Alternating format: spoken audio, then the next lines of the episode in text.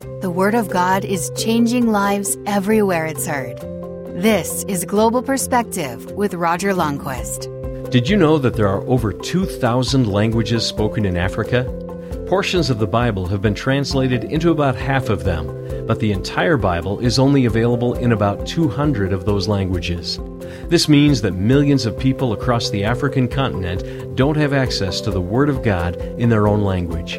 Knowing this, it's easy to understand why the spiritual darkness that has existed in Africa for centuries continues to exist in many parts of it today. Psalm one nineteen tells us that the entrance of God's Word brings light, and we know that as the light of God's Word shines across Africa, hearts and minds will be changed for eternity. Stop by our website and find out how you can be a part of what God is doing in Africa today. If you'd like to learn more about today's talk, just go to global radio dot U S.